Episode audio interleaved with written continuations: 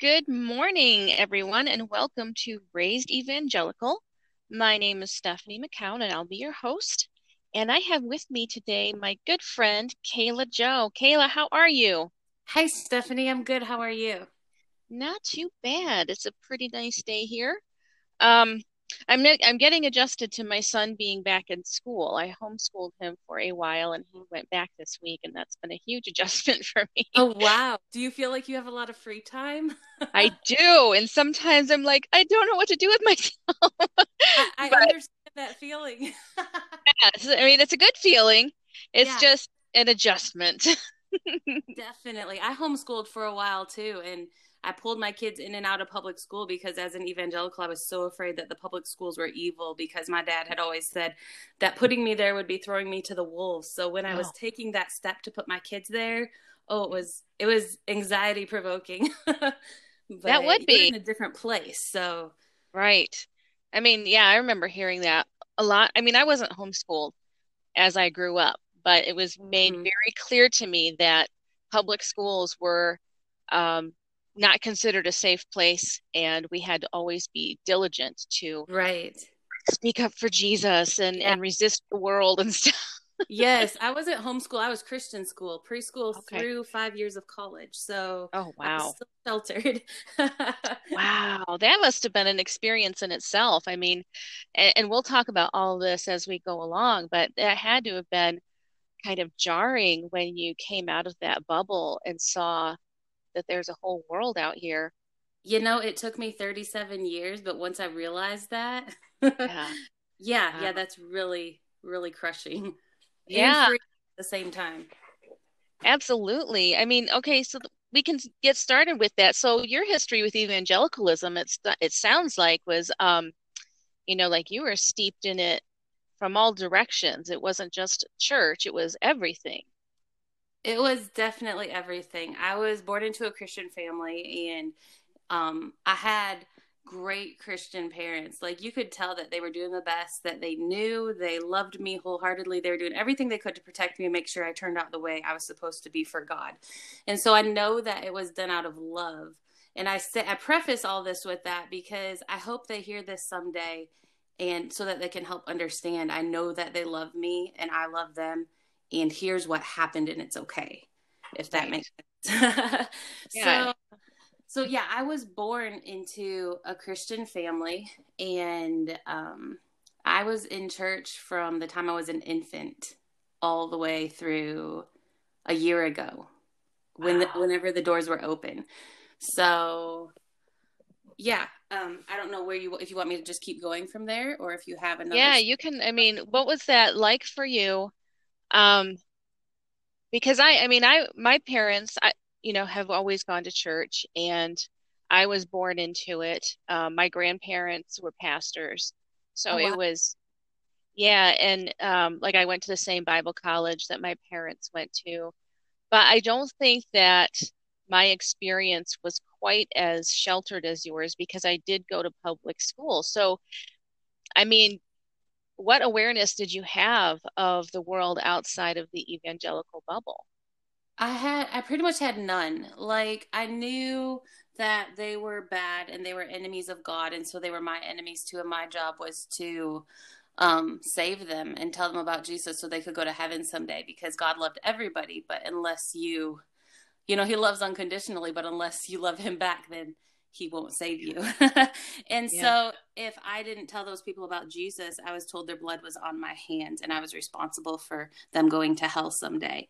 Sure. Um, and so I've known that as far back as I can remember. I know that when I was two or three, I used to come home from church on Sundays, run ahead of my parents, go hide under my high chair, and ask Jesus into my heart again every Sunday because I was so afraid that it didn't take before and I was terrified of going to hell. And a couple of months ago, my mom actually told me she was reading through my baby book, and when I was three years old, I had told her, "Mom, I hope I don't be bad anymore." And for a three-year-old, yeah, I'm just like, wow. So. Yeah. I spent my entire life terrified that I didn't pray the right words to go to heaven and that I wasn't being good enough. Um, because we were also told that um, you when you're saved you don't want to sin anymore and so every time i messed up and disobeyed mom or dad i was afraid well maybe i'm not saved if i was able to do that or talk back or if, since i got a spanking you know maybe maybe i need to be saved again just in case to cover all my bases mm. yeah. so i lived in a state of um, my nervous system being constantly up upregulated but thinking that was normal Mm-hmm. I think that's been a pretty common experience for a lot of people, especially coming out of like any kind of charismatic evangelical culture. Um, because I got a lot of the same messages too. Didn't quote witness to people that their blood was on my hands and I was responsible if they ultimately ended up in hell because I didn't tell them about Jesus. And I remember from a very young age feeling that like I just wasn't ever going to be good enough for God to love me, but I hoped that if I prayed the right prayer and and behaved the best that I could, that maybe I'd just squeak by and I'd get into heaven anyway. And I did the same things up until, gosh, I had to have been probably in my 20s before I stopped doing the whole rededicating my life to Jesus every yeah. time I was in church you know because that fear when they put that fear in you that if you were to die right now and your your heart was not right with god you would go to hell yeah. that is a, it's a poison i mean and it just seeps into every part of your life and when you've heard it you know, from the time you were tiny that's yeah. all you know i remember shaking through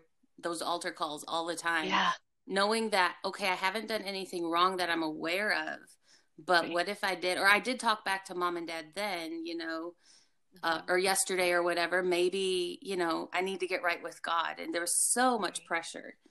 So there was. yeah, yeah. and they would take normal child beha- you know childhood behaviors and turn them into these you know deal breakers with god. You know you sassed your mom like literally every other child on the planet has done at least once. Um, right. well that means that if you don't get right with god you're going to go to hell you know? Right. yeah. And I think about it now and it's just so horrifying to me. I couldn't imagine telling that, you know, telling my son that. But like you, I also recognize, you know, my parents love me and I love them. And I, I don't think they intended any harm, but right. like you said, here's what happened. Right. Yeah, um, even though I mean, even though I don't intend harm on my kids, they're going to need a therapist when they're older, just because. Yeah. You know that your interpretation and perspective on everything, and we are not perfect parents. I hope they get the help that they need, you know, to work through whatever. Right. And I hope they'll come to me and I will apologize. I apologize to them all the time. Yeah. And that's one thing that I didn't get growing up is the adults were always right. They don't apologize. Yeah. And I was always wrong. It was always my fault. Mm-hmm. So yeah, yeah, I I can relate to that. Um, I grew up very much the same way. Children were supposed to be seen and not heard, and children were not worthy of respect. They were just supposed to, you know, follow orders, and if they didn't, then they were in rebellion. Um, and yep. I do the same, you know, with my son. He's allowed to come to me with stuff. You know, if I've done something that um, he interpreted as disrespectful to him as a person, or um, if I've hurt his feelings or, you know, anything yeah. across the spectrum that made him feel less than in any way, he's allowed to tell me that and he's not going to get in trouble. And, you know, there is a way to, and I don't get it right all the time by any means, but if, you know, there is a way to uh, raise your children to be respectful and understand boundaries without making them feel like they're less than human. Yes. You know, just to get them to obey you. Yes. Yeah. And, you know, I've noticed with myself because of the way that I was brought up, um, you know, I was never prepared to be the kind of parent that my son needs. And I'm sure you know how that feels. It's like you see the stuff you're doing sometimes and and it's like, oh my gosh, I'm repeating the same patterns yeah. even though I didn't mean to. yes. you know, so you know, I think that um, growing up that way, it, it definitely leaves a mark. It does. And um, definitely different parenting on this side of yes religion. It's a whole new ball game for your entire life. it is. It is, and you know, um, we talk about that a lot on this show. How when you're an evangelical, whether it's a charismatic evangelical or what have you, you really are given kind of a, a very detailed roadmap of what your life is supposed to be like. Mm-hmm. And there's a prescription for almost every area of your life. And then, so when you come out of that, um, it's, you know, you might feel lost because there's nobody telling you anymore what you're supposed to do here. Right. And parenting is a big one because in the circles that I traveled as an evangelical, there was never discussion of, you know, just because someone is younger than you and smaller than you, it doesn't diminish them as a human being. But right. You know, it was always about discipline and making sure that they're adhering to um, you know, God's word. And if you need to spank them occasionally to make that you know the more likely outcome then that's what you have to do and there was just never discussion of children as whole and complete human beings all on their own mm-hmm. yeah i actually had a pastor that said if your child isn't obeying you need to spank them harder Oh my gosh, and, which is horrifying yeah. to hear. that that doesn't work. it doesn't. And you know, when my son was little, I tried spanking and it never it was never effective. And all it did was make me feel guilty. Right. And it confused him because it's like you're saying you love me, but then you're raising a hand to me and hurting me. Right. I, it doesn't that doesn't make sense and it shouldn't make sense. Right. Or you are telling me to hit or kick my siblings and now you're hitting me. Right. Right. It doesn't make it okay just because we're the adults you right. know and i know that a lot of people will disagree with that and maybe some who are going to be listening to this but that's fine. I mean you don't have to agree with me. I know my own experience um, right. with my with my own upbringing and with my child and i just don't think that at least insofar as i've seen that spanking is effective in anything but making yeah. your child afraid of you Right. It definitely produces fear, which gets, you know, them the desired result, the parents the desired results that they want, but that's not out of love. That's no. out of fear child's obeying. Yeah, and that's kind of how evangelicalism works too. I mean, I I know very few people. I don't know if I really know any people who adhere to the teachings of evangelicalism because they believe that they are loved and cared for and this is what's best for them. A lot of people are driven by the fear of hell. And mm-hmm. so when you're getting that message that this God who supposedly loves you unconditionally and has done everything in your life because he loves you, um, I guess it's pretty easy to say, well, that's what I'm doing with my child is I'm, you know, quote, disciplining them because I love them, even if it appears unloving, you know? Right. And we could spend all day talking about that. but I do want to know. So you were, you said that you were in evangelicalism for you know most of your life up until about a year ago what happened that began that transition out of evangelicalism? Well i i used to think that god had just disappeared last january 2019 but as i am farther away from it and i look back at it more um I think that my faith started unraveling very carefully while I was in college, but it was only with the simple things like um, what kind of music I could listen to and what I could wear and stuff like that. Um, like they were the simple things and speaking in tongues. Like i went to a fundamental independent baptist church and they frowned on charismatics. Like i don't even think they thought charismatics were christians. Yeah and yeah. so you know because of the the drum beats and stuff you couldn't have that in your music and um but so when I started questioning, you know, well, the Bible doesn't exactly say tongues disappeared, and it doesn't say don't dance, and it doesn't say all these things that I wasn't allowed to do. So I questioned surface stuff that had nothing to do with, you know, Jesus and God and the virgin birth and Jesus being God and all that stuff. So I was still kind of safe, even though I was pushing the envelope. And so mm-hmm. that didn't feel threatening at all. And everybody still accepted me because people had their variety of beliefs right there.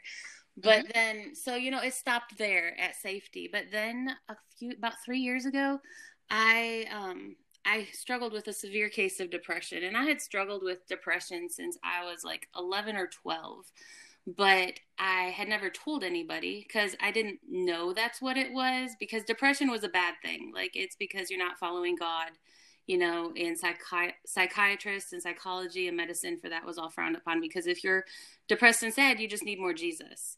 Right. Uh, So there wasn't an outlet for me for that because I was doing all I could as far as God goes, and it wasn't going away. So I did not get diagnosed with depression until after I had my second child and developed postpartum very intensely, and I had to go on medication. I did not feel I did not feel okay at all.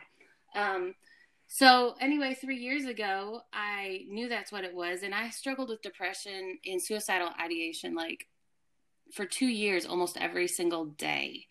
And so I was in counseling for all that, and it came to be August of 2018, and I was talking to my therapist. I was with a Christian therapist because I wanted to make sure that, you know, since I was getting into the psychology world and I was still a Christian, I did not want to mess anything up, make God unhappy with anything new age or anything I shouldn't be in. You know what I'm saying? yeah, I hear you. Yeah. So, so I was very careful in picking this person. And um, in fact, I had known them um, a while back just as an acquaintance, acquaintance. So I thought, oh, I knew where they had gone to church, so I'm safe. You know, this will be okay. Well, I asked him um, one day. I was like, okay, well, you know, I've been struggling with depression for a year. I don't understand why. I don't understand why, but I know that you know God's gonna work this out for good, and mm-hmm. He can take it away. But I see other people that are like Hindu or Buddhist or different religions, and they have spiritual experiences just like me. I was like, if they can have spiritual experiences like me, but I serve the only one true God, I said, what's going on with them? And in my head, I fully expected him to say what I had always been told all my life, which is, oh, that's demonic activity. It mimics God's activity. And he didn't. He oh, said, Oh, wow. yeah. It, my Christian therapist said, maybe it is God showing up in different ways. Who's to say he can't? And I was appalled. I was just like, oh crap. And right there, a trap door opened up. I hadn't fallen in yet, but I was like, what have I gotten myself right. into? This person's yeah. letting me question. And I didn't know it was the word for it then, but he was allowing me to think critically and figure things out for myself, which I had never been taught was okay. Yeah. And so that was the beginning of the unraveling in August of 2018 and it all just kept slowly going downhill from there. I put it away for a couple months. I emailed him. I was so mad. I was like, "You're supposed to help me keep my faith." He's like, "I'm supposed to allow you to question." right. Right. And looking back, I'm so thankful for that. Um it's radically changed my life in hard ways but good ways. Like I can yeah. think for myself. Well, I'm learning to think for myself now it's a very gradual process.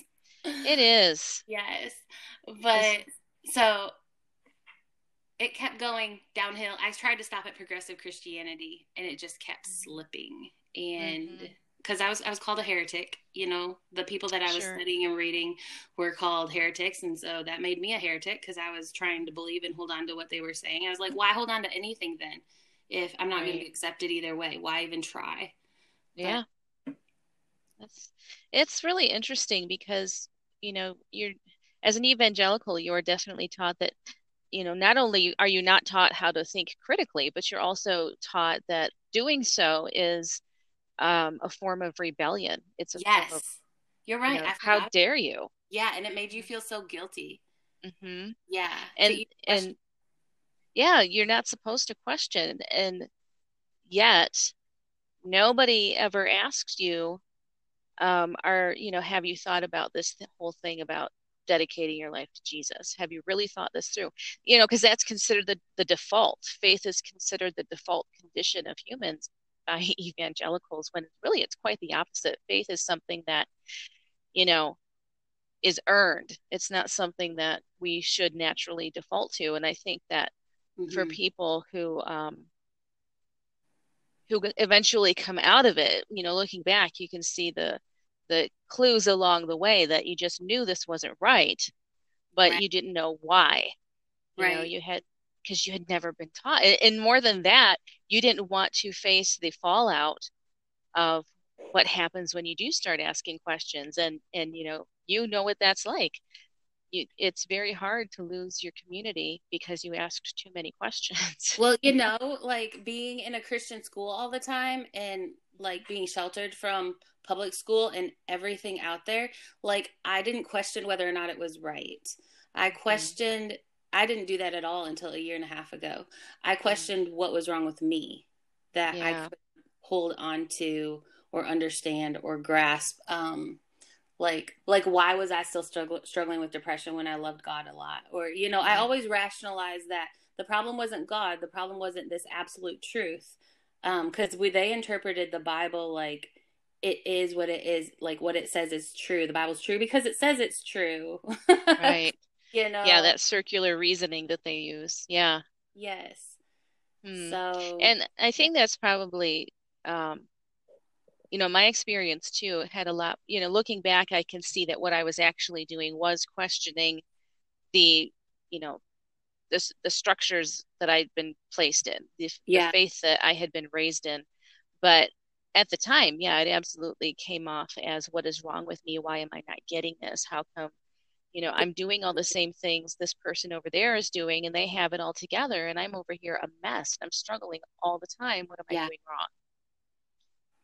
And yeah. uh, it's, you know, because of that whole idea that you know the what the bible says is true and we're not supposed to question it. And the bible says a lot about joy in serving the lord. And it's like but i'm doing all the right things and i'm still yeah. depressed and i don't understand this. Yes. And so, and putting others first and yourself yes. last which is horrible because if you don't take care of yourself how can you ever take care of other people? But that spells joy jesus others right?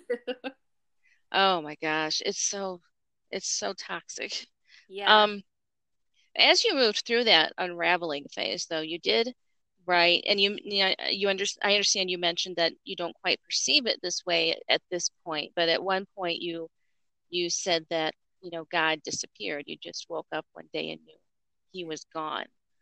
What was that for you? Well, so I remember November and December of 2018.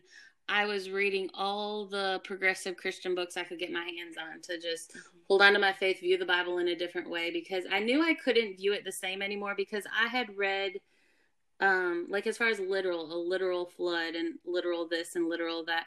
I had um learned that different religions also had flood stories and virgin yeah. stories and crucifixion stories and some of those religions even predated Christianity and that was my red flag I was like, whoa, something's not right here. So, but I thought, okay, well, if I can take like Rob Bell and take a historical view of the Old Testament and say, okay, this is these people's perspective of what their tribe was trying to say that they thought their God was saying, then I could make sense of the Old Testament by viewing it that way, the other the way other religions had viewed their sacred text. And mm-hmm. so that's where I got labeled a heretic, though. so, like, I just remember, okay, well, it felt like it kept slipping more and more. And one day in January 2019, so just over a year ago, I woke up and I just felt the biggest darkness over me, as in, like, I woke up and I couldn't even process that there was a God anymore. I could not think about what happened. I could, like, my brain felt numb. I couldn't yeah. sing. I couldn't pray. And like worship music used to be my favorite. I was in the band and everything at church. I played keyboard.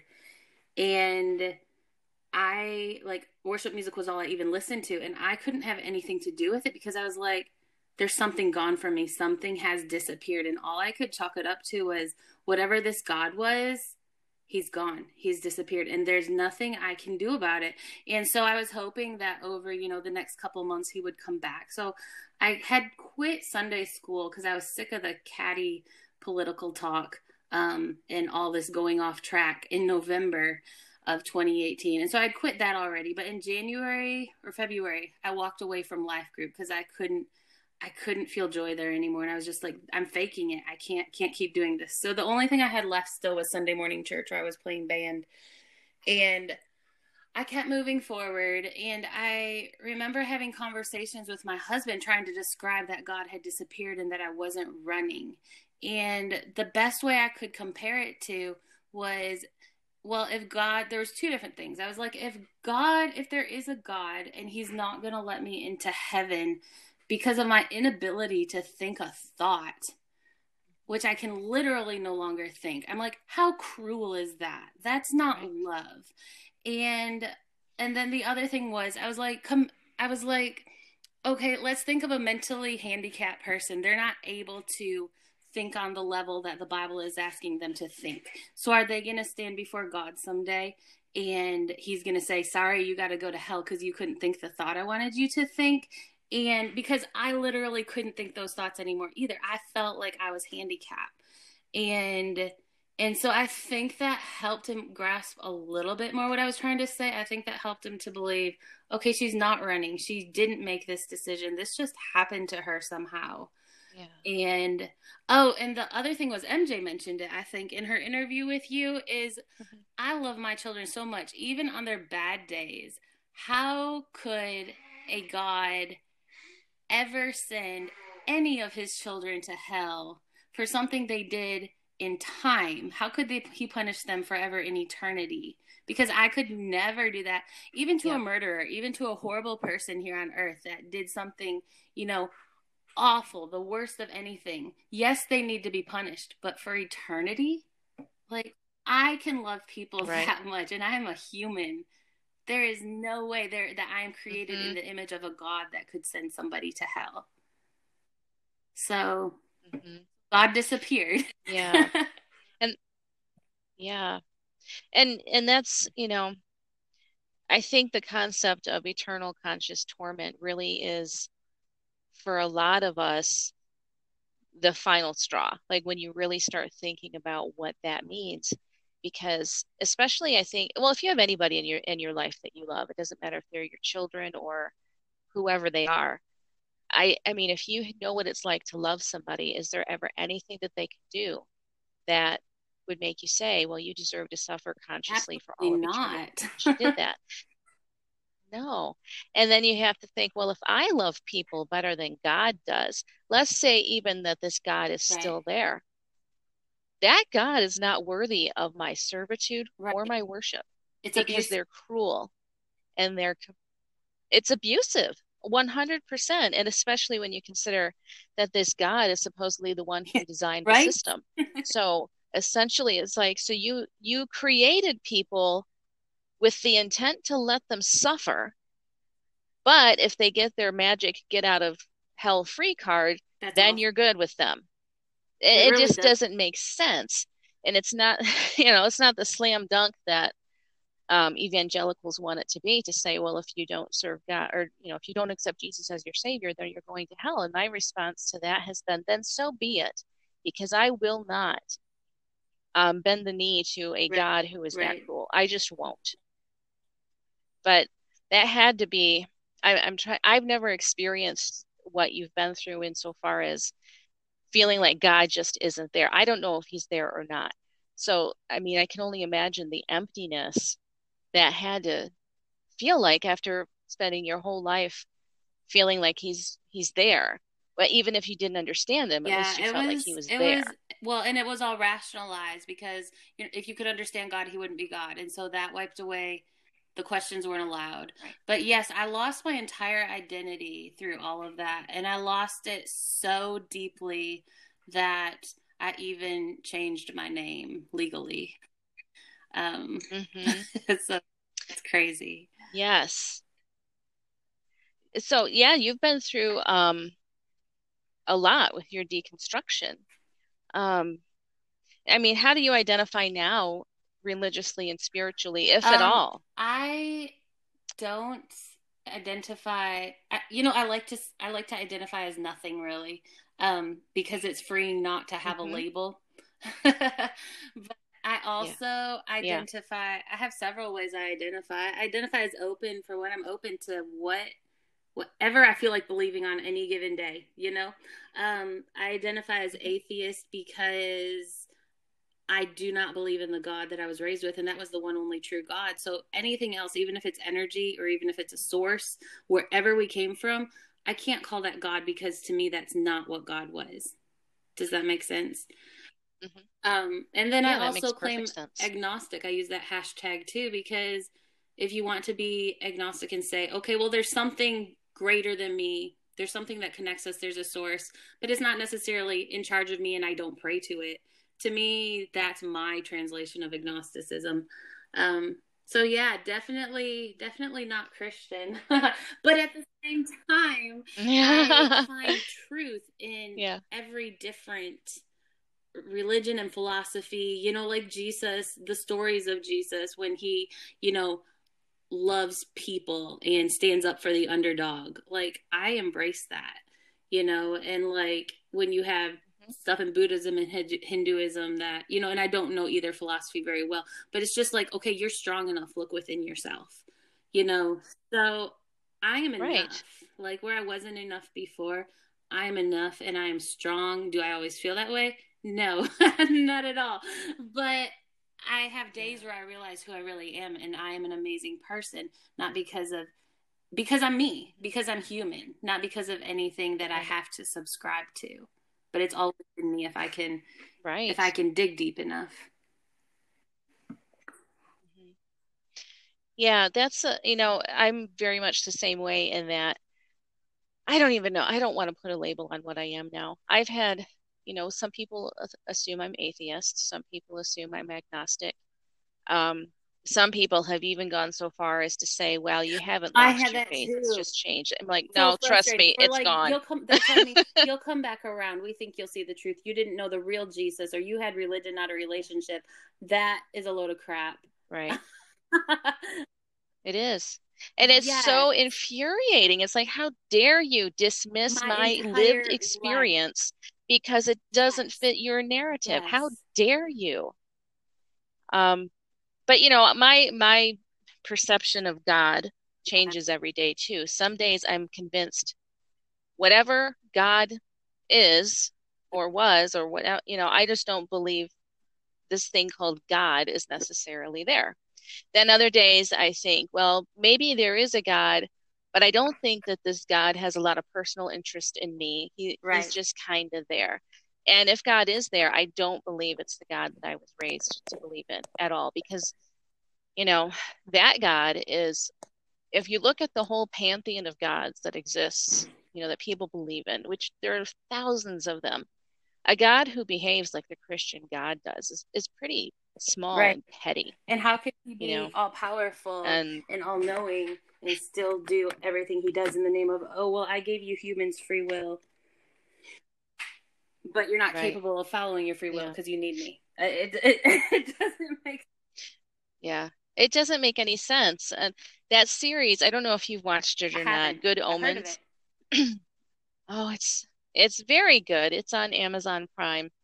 So I watched the series before I read the book, and I remember there was a point in the series where this child, who turns out to be like the Antichrist, um, he he essentially says, you know, God made people and then punished them for behaving like people, you know, and that is not a loving God, and that's where my conclusions fall time and time again. That even if let's let's just say that the God we were raised to believe in is the one true God and you know and we just sent ourselves to hell let's use mm-hmm. that idea um that's a pretty right. terrible god and, and it's just not one that you know i could ever ever choose to acknowledge much less serve or worship and it, it, it just boggles my mind constantly to watch the mental gymnastics yes. people will do to justify saying that is a good god because like even in this book that you carry around that you say is sacred and holy, it doesn't in any way describe a good God. It describes a capricious and vengeful God, you know, who killed his own son to satisfy his wrath. And it's like, right. that's not a good God. but so you changed your name. Why why well, did you change when your name? I woke up and had lost my entire identity, I had nobody. Um, mm-hmm. You couldn't talk. You can't just talk to people about that, especially you know people that were your Christian friends. They're not going to understand. And so I did have a couple that I just mm-hmm. kind of you know talk.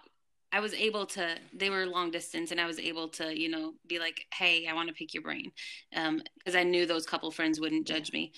But um, so I created a fake Twitter profile because I was in search of people that I needed to find people that could understand. I needed to figure out what happened to me because I was a wholehearted Bible believing, right. Bible thumping Christian my entire life. Yeah. And how is it all of a sudden gone when I had loved God so passionately? Yeah. And and so I went to Twitter, created a fake profile name under Kayla Joe. KJ was my initials um, for my old name. My old name was my birth name's Kimberly Jean. And and so okay. I created Kayla Joe and made it so that nobody could find me mm-hmm. on Twitter. And I used hashtags. I found ex-evangelical and ex-Christian, and I started friending people and searching what they were saying um, under those hashtags. And like they, there were there's some amazing people there. Like I don't know, like if you've heard of David Hayward or Clint Heacock um, with Mindshift podcast, and like they talk to me in private messages. Like they would talk to me for an hour and um, like just talk me through stuff and let me know I was going to be okay. And um, so like and then there would be you know Kayla Joe this, Kayla Joe that, and you know as we would all keep talking, and I had um, I don't know, I think I've got somewhere just under 200 followers now that you know will randomly talk back and forth and so i the real me like kimberly in my head had died like the on facebook i was still kimberly and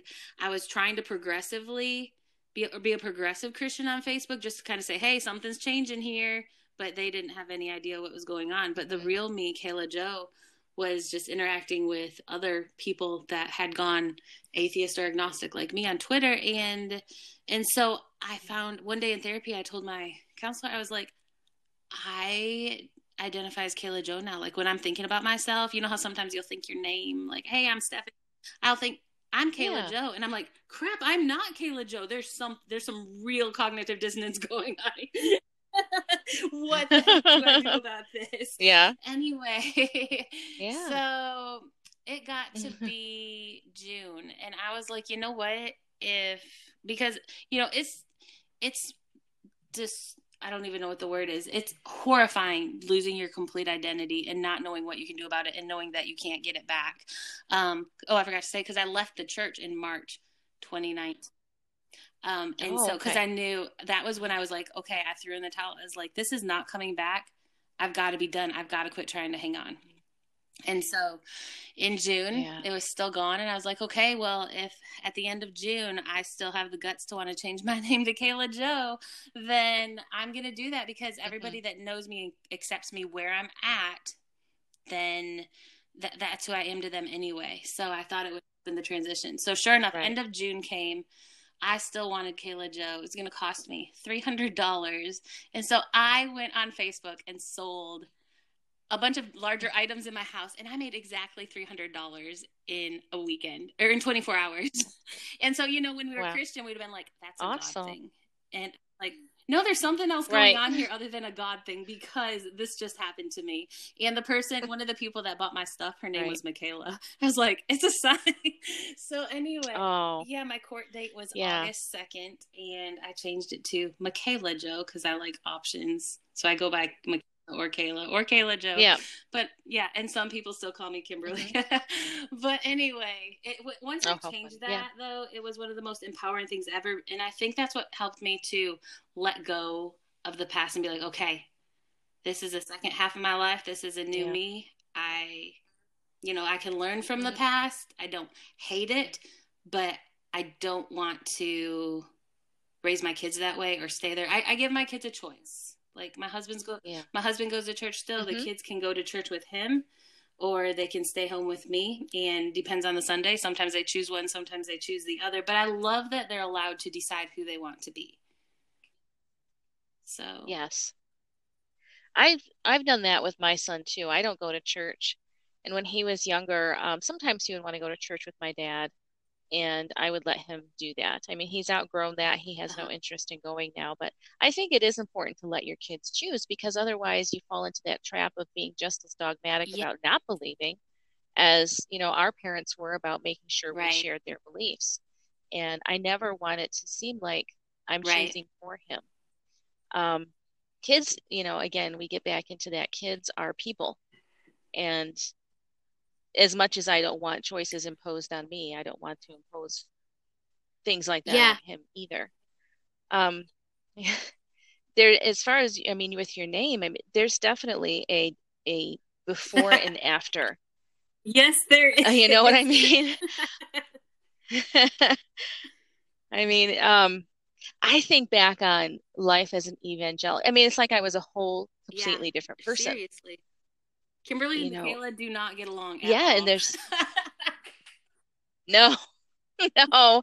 I mean, I think about the things I used to believe, the things I used to say, and would justify because that's what my belief tells me. And I mean, it's like it's just looking at a completely different person, and I I look at that person that I was, um, even 10 years. I mean, people are changing all the time, but even 10, 11 years ago, before my son was born, I think about that person who, at, at that time, I was fairly well into deconstruction, though I hadn't yet said no more church or anything like that.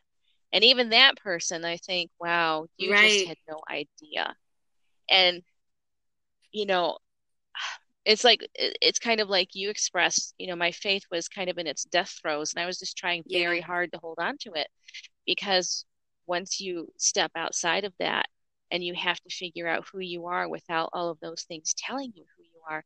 That yeah, can be like terrifying. you don't have anything at all to grasp back onto. Yeah. Yes. That's exactly what it feels like.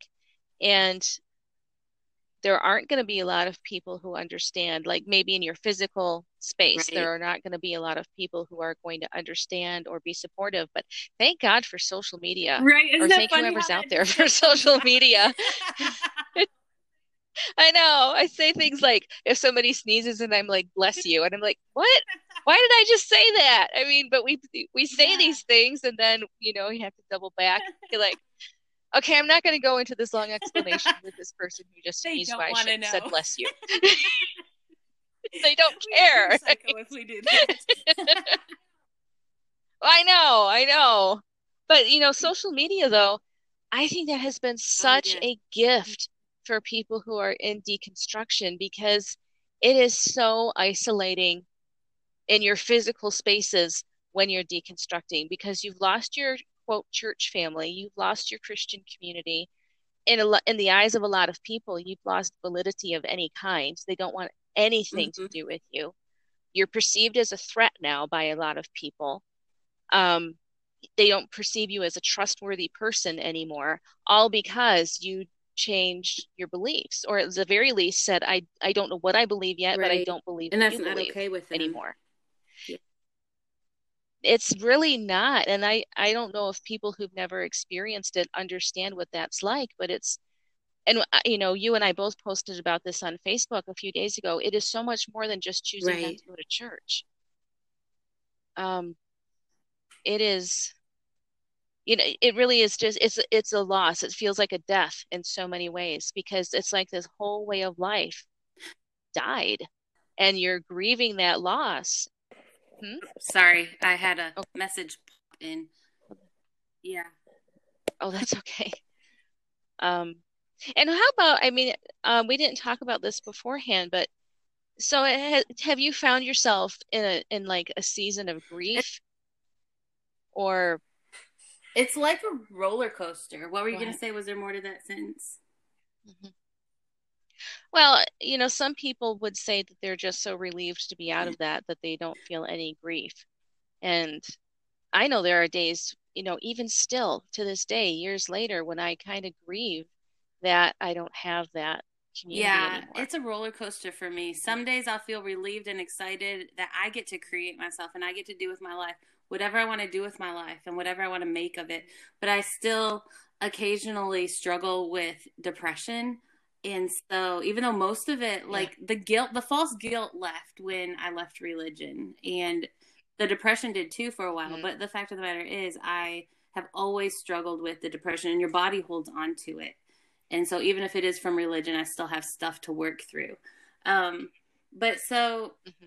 let's see what was the question?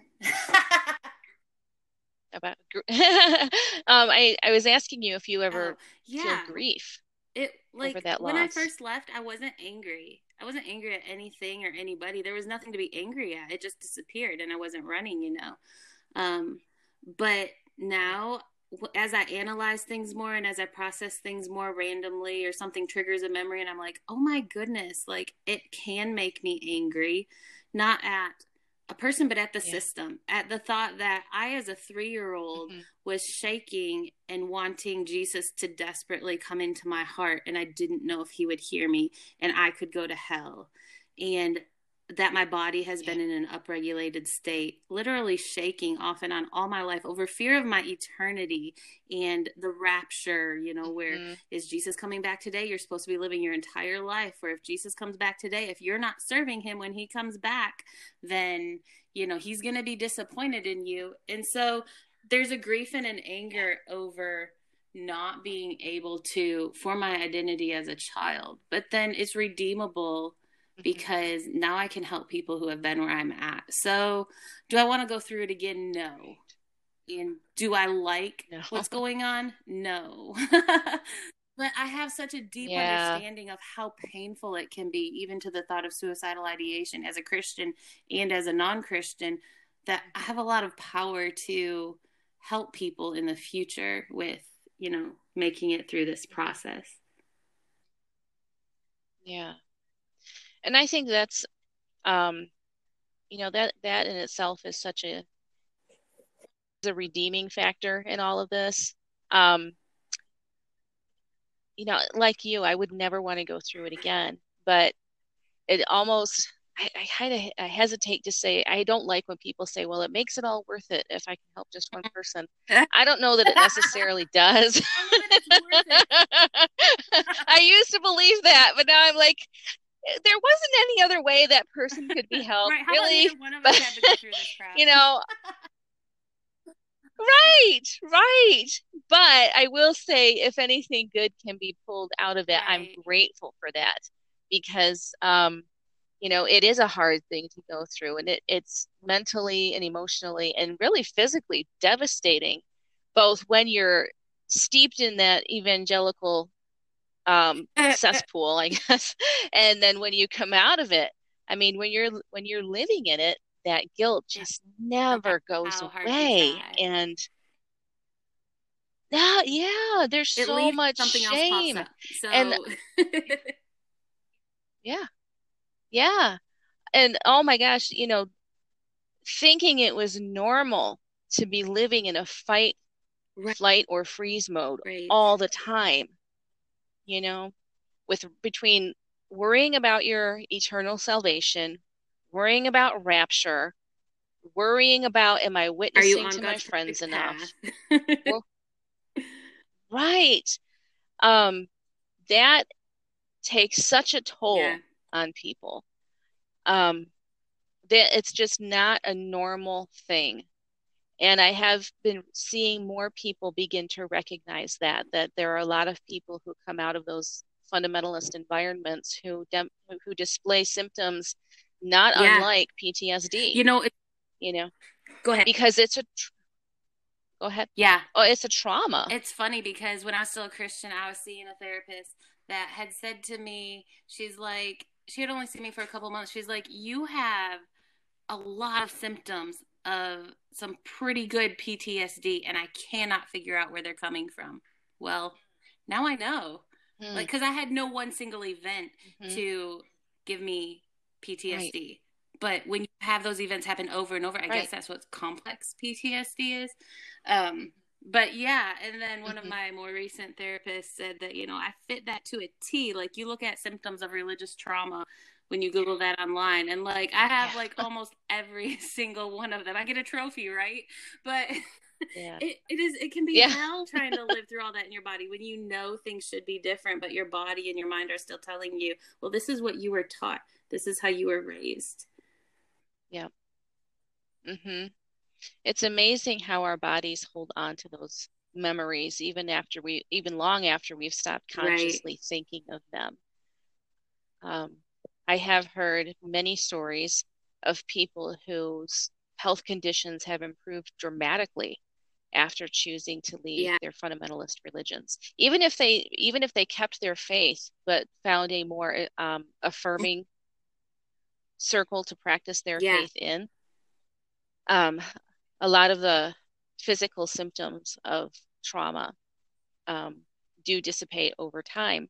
Now, I want to be cautious because I don't want people to think if they're still struggling after they've left their faith or at least the harsher versions of their faith that Right. it's their fault. I mean, trauma happens to you. It's not something that you choose. And, you know, your body's response to trauma is not something anyone is to be faulted for. I just want to make that really clear because there are ableist, uh, there is a lot of ableism in sometimes in the discussion of how people handle trauma. You know, if you would have done this, this, and this, then you'd be feeling better, but you didn't do that. Right. So now look at you. You know, and it just doesn't work that way. And I just want to make that super clear for anyone who's listening and might still be struggling. It's not your fault, and there's no blame to be Yeah. placed. And I would definitely recommend, like, if you can find a good therapist in your area who's not Christian, who can work with trauma, Mhm. to go check that out. Although, even if they're Mhm. secular, that doesn't necessarily mean they're safe because secular therapists can push other philosophies on you too that you're not ready for. Because really, most therapists don't understand religious trauma, and so it's hard. Right. It's hard to feel understood there. hmm Um, when I post the description of this video or this, you know, conversation, I will be including um, some recommendations for people who do need uh, a therapist who's Ah. well versed in religious trauma. They, They are out there. They're just hard to find. So, yeah, but some people have um, been so gracious as to put together a resource so to help you find a therapist that can help you with specifically with religious trauma. So I'm going to find that and put that in the episode Very description um, for anyone who needs it. So you, um, well, let me ask you this first. In your day-to-day life, what has changed since Well, you do you want the positive or the negative first? Um, let's Okay. go with Well, positive. with the positive, one thing my teenager told me a few, well, just yesterday, I think it was, but she's told me that several months ago too. Um, she told me that she she's adopted. I adopted her three years ago, and she told me that she used to not like me. I was like, yeah, I know. and anyway, she goes, No. but after you left the church, everything changed. And she, her and I just click like never before because leaving religion radically changes your parenting and how you love more and you Mhm. judge less. I mean, when I was in religion, I thought that I loved a lot and that I didn't judge, but it wasn't until I stepped out of it Mhm. that I realized that the whole world of humanity opened up to me and how every person is human and they're not a project. And so, you know, I no longer saw my foster adopted daughter as somebody that I needed to tweak to make sure she turned out perfect. I can accept where she's at. I can let her make Right. mistakes. I can give her all the freedom in the world. And she'll, when I do that, the more freedom I give her, the more she comes to me and opens up to me and shares conversations with me because she doesn't have to hide. She's going to do what she wants to do Right. regardless. But when I give her the freedom to do it, then it's a whole new relationship. Mm-hmm. So it's definitely changed Yes. my relationship with um with them and how I judge people in general less and accept everybody Mhm. except the people that try to control me. I do not accept them.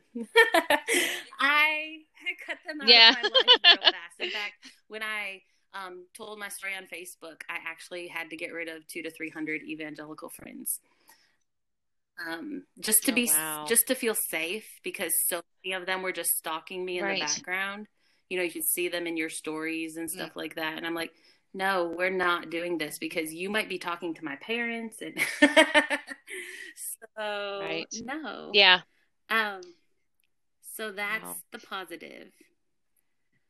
The negative would be that um, my relationship with my family is different. My parents think that I'm not going to church because I'm I don't want to hear from God. They think I'm a prodigal. They say God's going to get me good and judge me harshly, and they say that there's nothing left to talk to me about anymore. So we rarely talk. Um, Oh, yeah, that's so sad. um, and that it is sad because you know a girl wants nothing more than for her her mom and even her dad to be her best friend but when you can't accept your child where they're at and right. and you yeah it just it, it doesn't yeah. work out. I think my mom's been trying more lately with text messages so that's encouraging to me but i'm also cautious and careful because yeah. I love them but i don't want to be disappointed. I don't want to step back into where i was. Yeah. Um but yeah. another thing that really hurt my relationship with my parents was when i started when i told my parents that i had couldn't have any faith anymore that i couldn't believe um, they texted my husband behind my back and asked him if it was because I was a lesbian. Mm. They asked if I had lesbian oh tendencies. I was leaning that direction. Well, at the time, you know, we were still we still had the Christian filters on his phone, and so my dad had texted my oh husband, oh my. and the text came to my phone, and I got the text before my husband even did, with my dad asking if I was a lesbian and I screenshot it. Oh my I was like, OMG, God. God, dad. I was like, what if I was, you know? Because like like yeah. I said, I don't judge anybody anymore. I believe people are born the way that they're born. I went to my friend's lesbian wedding last summer in place of her family. Like I am fully accepting, but my parents were not. And to accuse me of that to my husband instead of asking me I was like, why wouldn't you ask me? And yeah. my dad goes, well, I just wanted to know how to pray for you. Well, so ask me, dad. Oh ask my lord. If I'm a lesbian. Oh, if I'm a lesbian, I will tell you that I'm a lesbian.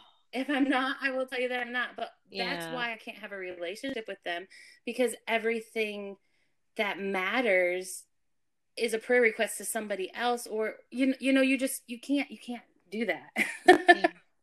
So that no, that would be the negative no, out of can't. that. But I think I'm pretty much healing from that. It is what it is. that would be a very um unsettling experience, a very shocking experience. Uh, I mean, I would, good lord, and there it is again. Good lord, but ask me. yeah. Yes. So I, I blocked them from Facebook. Oh and then six months later this fall, I asked them, I was like, hey, I really want a relationship with y'all. If I let you back on Facebook, do you promise to talk to me first about me before you talk to anybody else? And they're like, we don't want to make any forced promises. And so oh my I was like, okay. They told me they felt like I was controlling them. And I'm like, no, these are just boundaries. Oh right boundaries are not control they're oh my gosh. But that is a very typical yeah, attitude um, from that culture. You know they feel entitled to yeah. get into everyone's business and then they call it i was just you know i just wanted you, to know how to pray. there, no. at least we understand where they're coming from and we know they're not capable of thinking yeah. outside of that box. They're blind so it gives me right. a compassion back for them. It hurts but at the same time i have to have that boundary it's okay to put boundaries up with your family. Yeah. Is what I've learned. It sucks, but it's needed it, sometimes. Mm-hmm. It absolutely is because, you know, I think that one thing that, you know, I, I had to learn once I was out of that bubble was putting up boundaries with someone. It doesn't mean you don't love them. And it doesn't mean that you hate them and want to see bad things for them. It just means that for that person they um, they make you feel unsafe and you have the right, right. to feel safe. You have the right to um, protect yourself. And i think you know because evangelicalism is so invasive in so many ways um, and people really honestly do believe that they have an entitlement to every area of your life that they want to ask about and because they're only asking as a concerned brother right they're concerned for your Christ, soul. because they want to know how to yeah. Um, and I've I've listened in or been part of too many prayer chains um, because I know that so, a lot of times that's an excuse to just yeah. talk about somebody, and people allow it because they don't want to they don't want to tell somebody not to pray for them. Um, but that allows for a lot of boundaries to be crossed that shouldn't be crossed, and most relationships are not crossed. So learning how to establish those boundaries is also, I think, part of the learning curve of deconstructing knowing that you are entitled yeah. to safety. It's not about making them comfortable with it. You are entitled. Right. They're in safety. charge of their emotions. You're in charge of yours. And whatever you need to do to make sure you feel safe is completely okay. And unfortunately, it, it, it's also a very common experience where uh, people who come out of that don't have a good relationship with their family anymore. And that's, it is very sad, but sometimes it's also necessary. I don't think that you can always heal in the same right. place that made you sick. And for a lot of us, that came from our families. Um, our parents put us in situations that we should never have been put into. They did it out of love. They didn't do it with an intent to cause harm, but there right. was harm done. And part of the healing is saying some for some people for now and for the foreseeable future, right. I can't have you in my life because I'm well, and it's like now. this is kind of an okay. extreme scenario, but it's like drinking poison when you're trying to get better. You know, if you're letting toxic beliefs yeah. back in while you're trying to heal from a wound that is still festering, it's not going to be able to heal. Mm-hmm. Mm-hmm. Yeah, that's absolutely true. That's 100% true. Um, so your husband still attends church. How has he handled your deconstruction? Well, that, because there i'm asking not to not to tread on anything that's personal but there are a lot of people out there who one person is deconstructing and the other one is still attending church and their faith has not wavered yeah, I think and that those marriages are supposed to end in divorce right?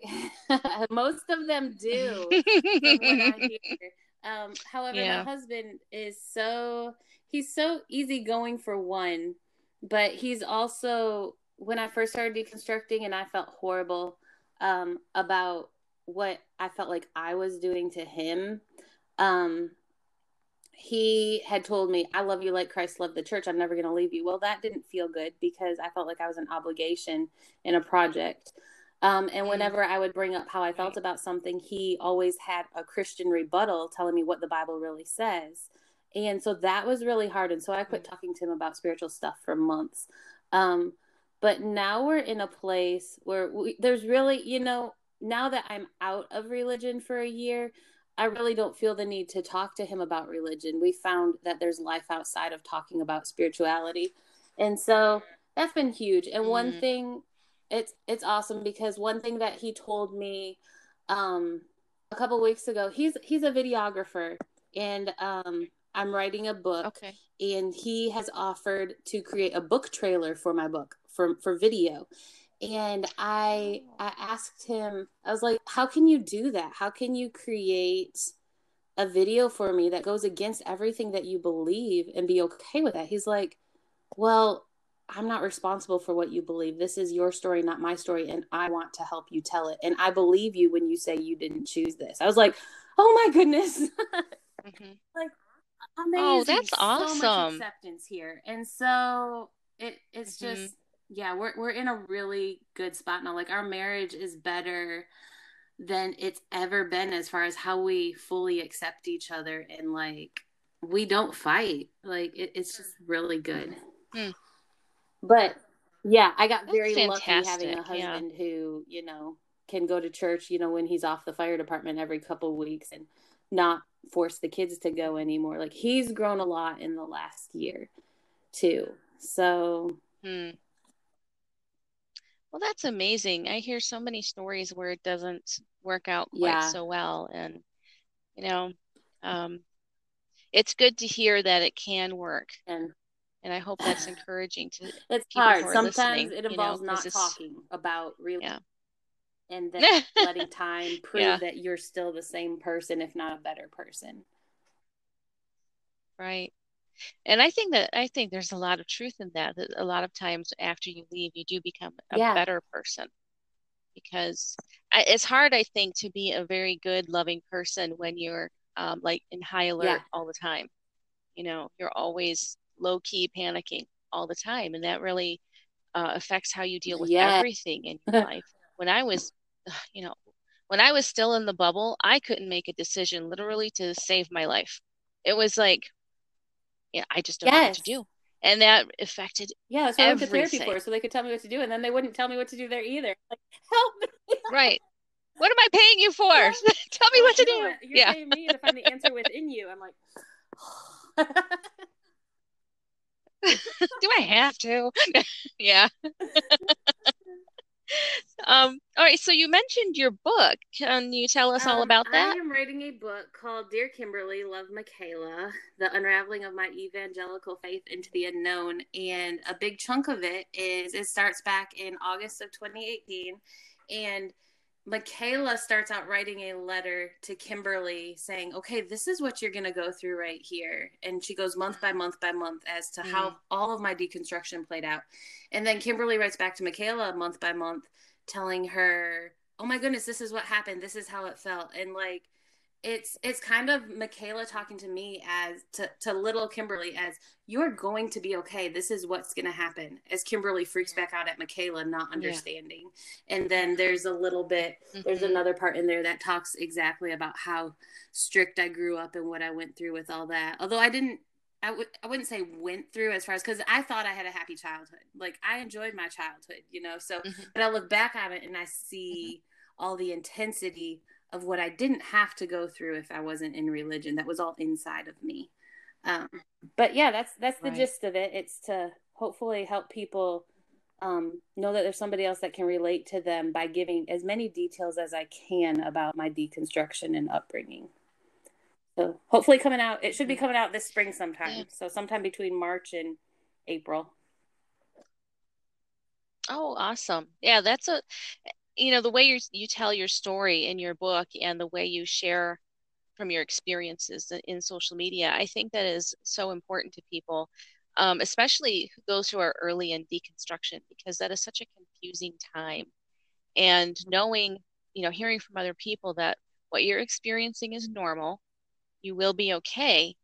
Um, I think that is very validating and affirms for them that, um, you know, they made the Right. right choice, even if sometimes it feels like the absolutely wrong choice. You can make the right choice and it still doesn't Yeah. feel good. And sometimes it doesn't feel know? like it even is a choice. A lot of like that's what it was for me. Yeah. I felt like, you know, God just disappeared. It was gone.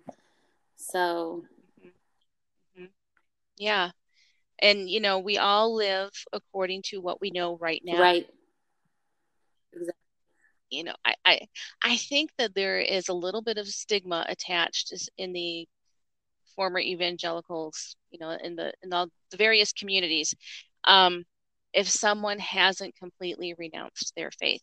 And I think one of the reasons why it's so good to hear stories from all different kinds of evangelical, or I'm Uh-huh. sorry, former evangelicals, is that there's, There's no not. one right way to do it.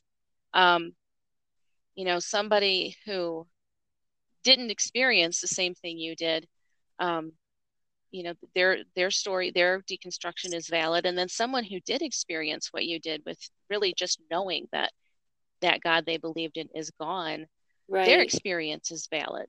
And that's why I love when people are writing their stories or sharing them on podcasts or however they choose to do it, because with so many people leaving the evangelical church and stepping into a world that they were never prepared for, it is so It is. comforting to hear that other people have been that have been where you are and Yeah, it's a lifesaver. it's going to be okay. Um, podcasts and social media is what definitely got me through. So,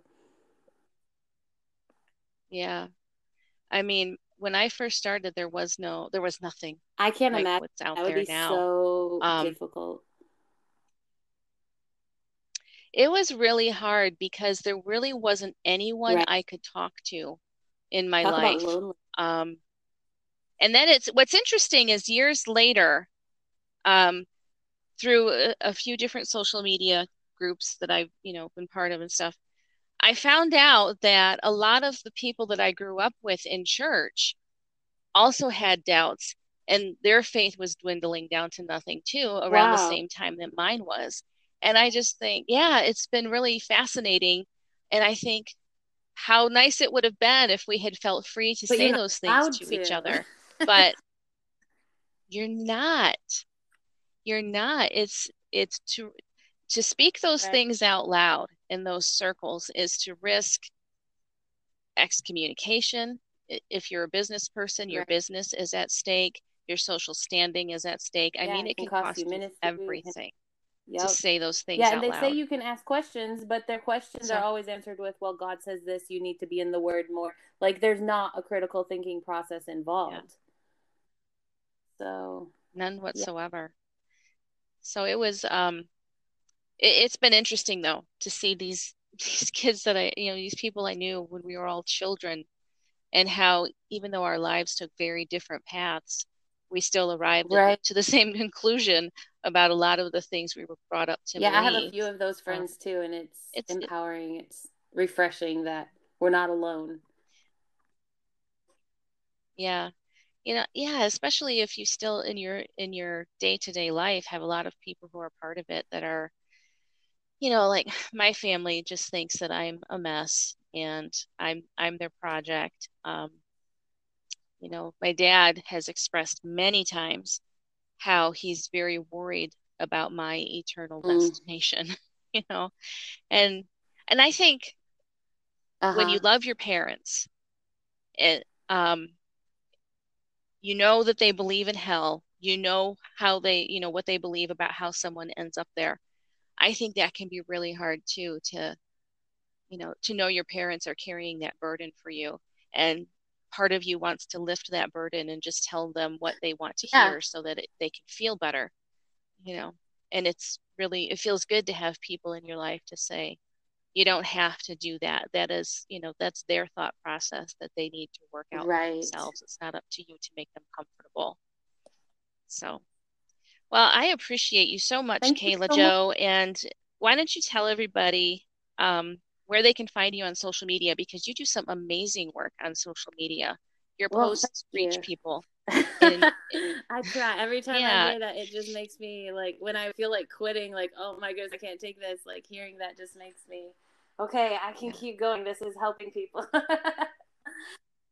um, yeah, well, I have a website yes. where I post deconstruction stuff, and it's makaylajoe.com, and that's M A K A Y L A. and I or J O. um, I am on Facebook the most, and that's at facebook.com backslash Makayla Joe 0223.